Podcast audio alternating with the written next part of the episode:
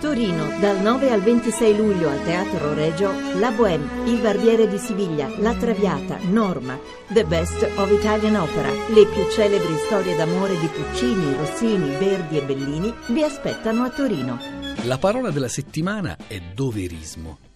In realtà, a dire il vero, non è che sia proprio la parola di questa settimana, anzi sarebbe stata la parola di qualche settimana fa, ma appunto per doverismo, ovvero per rispettare la cosiddetta par condicio e il silenzio delle giornate elettorali, l'abbiamo fatta slittare fino ad oggi.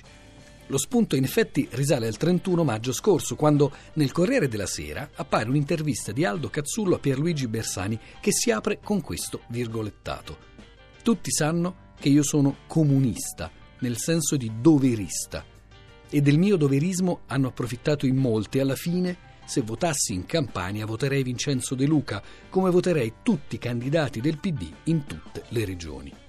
Doverismo e doverista sono parole riportate da tutti i principali dizionari dell'uso. Il grande dizionario dell'italiano dell'uso, diretto da Tullio De Mauro, ad esempio, le definisce così: doverismo, eccessivo senso del dovere; doverista, chi si comporta con un eccessivo senso del dovere. Entrambe le parole sono datate dal grande dizionario italiano dell'uso al 1995, basandosi, neanche a farlo apposta, proprio sul loro uso in un articolo del Corriere della Sera. Bene, quando alla fine dell'Ottocento Luigi Capuana si occupava degli ismi contemporanei, si riferiva a quell'epoca, nel suo caso, a verismo, simbolismo, idealismo e cosmopolitismo. Certo, nel frattempo gli ismi si sono moltiplicati a dismisura, ma siamo sicuri che il doverismo sia nato davvero 20 anni fa? E siamo sicuri che davvero ci sia un legame tra doverismo e comunismo?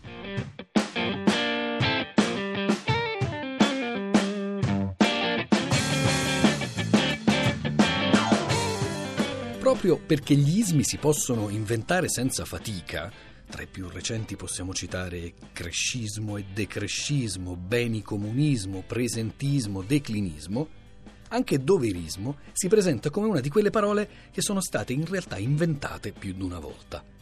La parola che visse due volte, almeno, forse anche tre. L'uso più recente di doverismo riguarda l'ambito della psicologia. Questo è quello che Naranjo 1989 chiama doverismo, all'essere che esprime me stesso nella mia realtà del qui e ora si sostituisce il dover essere, che dell'essere è la negazione. Così si legge in un libro di psicologia di un paio di anni fa, e il riferimento è un saggio dello psicologo cileno Claudio Naranjo, pubblicato in Italia proprio nel 1989. Ma Naranjo non ha inventato quella parola.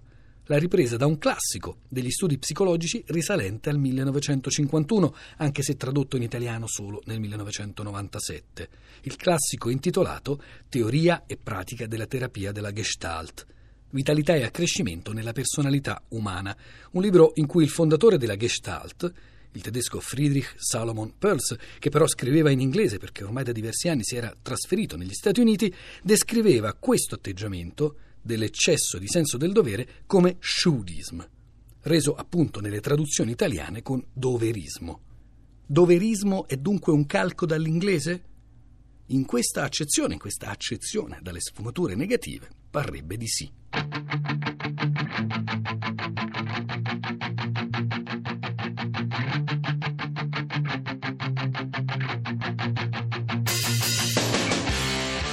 Se però ci spostiamo dall'ambito psicologico all'ambito politico, ecco che la parola doverismo torna tutta italiana.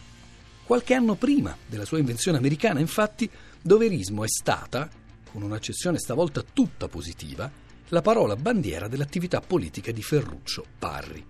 Partigiano di idee azioniste e repubblicane, dunque di idee distanti dalle posizioni che avevano all'epoca il Partito Socialista e quello comunista, Parri fu presidente del Consiglio del Governo d'Unità Nazionale tra il 21 giugno 1945 e l'8 dicembre 1945. Come spiega bene da par suo Norberto Bobbio, l'etica a cui si ispirò Parri fu l'etica del dovere che gli fece coniare quando fu invitato a esporre le vicende del suo governo e le ragioni per cui aveva accettato il gravoso incarico, non avendo alcun gusto né attitudine alla vita politica, una nuova parola: doverismo. come tratto distintivo della sua personalità, un'etica del dovere, aggiunge Bobbio, non mai disgiunta dall'etica della responsabilità. Doverismo. La radice di quella parola e di quella idea della politica va cercata nel mazzinianesimo di Parri, nella sua ispirazione mazziniana agli scritti, all'attività politica di Giuseppe Mazzini, ma più in generale va cercata in un atteggiamento profondamente radicato nell'etica e anche nell'educazione, nella pedagogia dell'Italia ottocentesca. E qui si può lasciare la parola allo storico Mario Isnenghi. Il doverismo. D'altra parte, anche il libro più famoso di Mazzini si chiama Dei doveri dell'uomo. Nell'Ottocento, aggiunge Isnenghi, il dovere è una parola d'ordine. Tutt'al più si possono mutare i contenuti.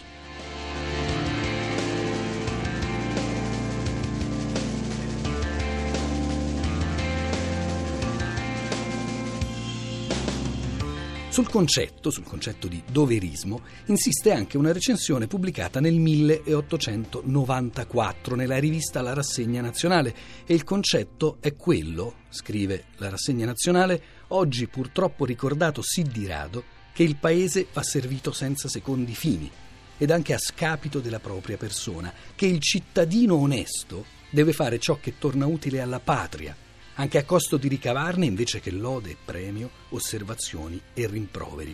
Per questo spirito, che battezza felicemente col nome di doverismo, egli accettava senza lagnarsi missioni spinose. Chi è questo egli? Ovvero, qual è il libro recensito? Chi ne è l'autore? Quindi chi, prima degli psicologi americani e prima di Ferruccio Parri, ha inventato il doverismo?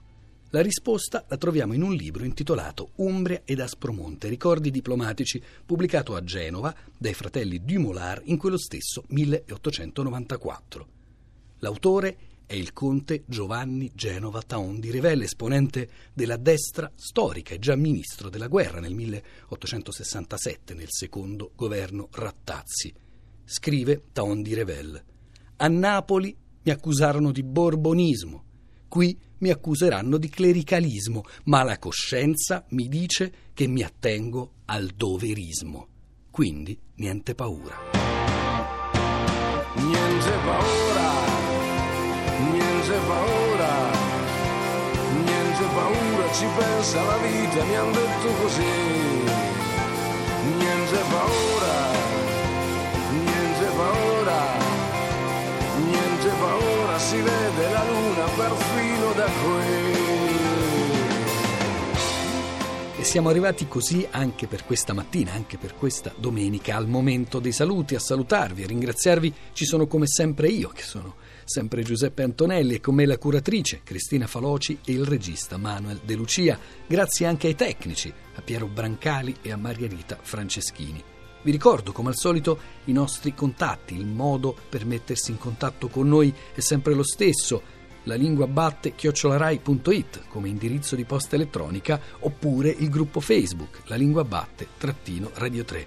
E vi ricordo il nostro sito lalinguabatte.rai.it, il nostro sito in cui potete trovare tutte le informazioni relative al programma e potete riascoltare, se vi va, o anche scaricare tutte le puntate delle nostre 3 stagioni. A proposito di podcast, ci piace segnalare il programma di Susanna Tartaro, Dante 750, che sabato prossimo alle 18 andrà in onda con la sua ultima puntata, una puntata in cui ci saranno come ospiti Luca Parmitano e Walter Siti. Anche per noi, domenica prossima, un gran finale con il regista e sceneggiatore Francesco Bruni, con l'attore Riccardo Rossi e con i Negrita, protagonisti del nostro Scuola Pop.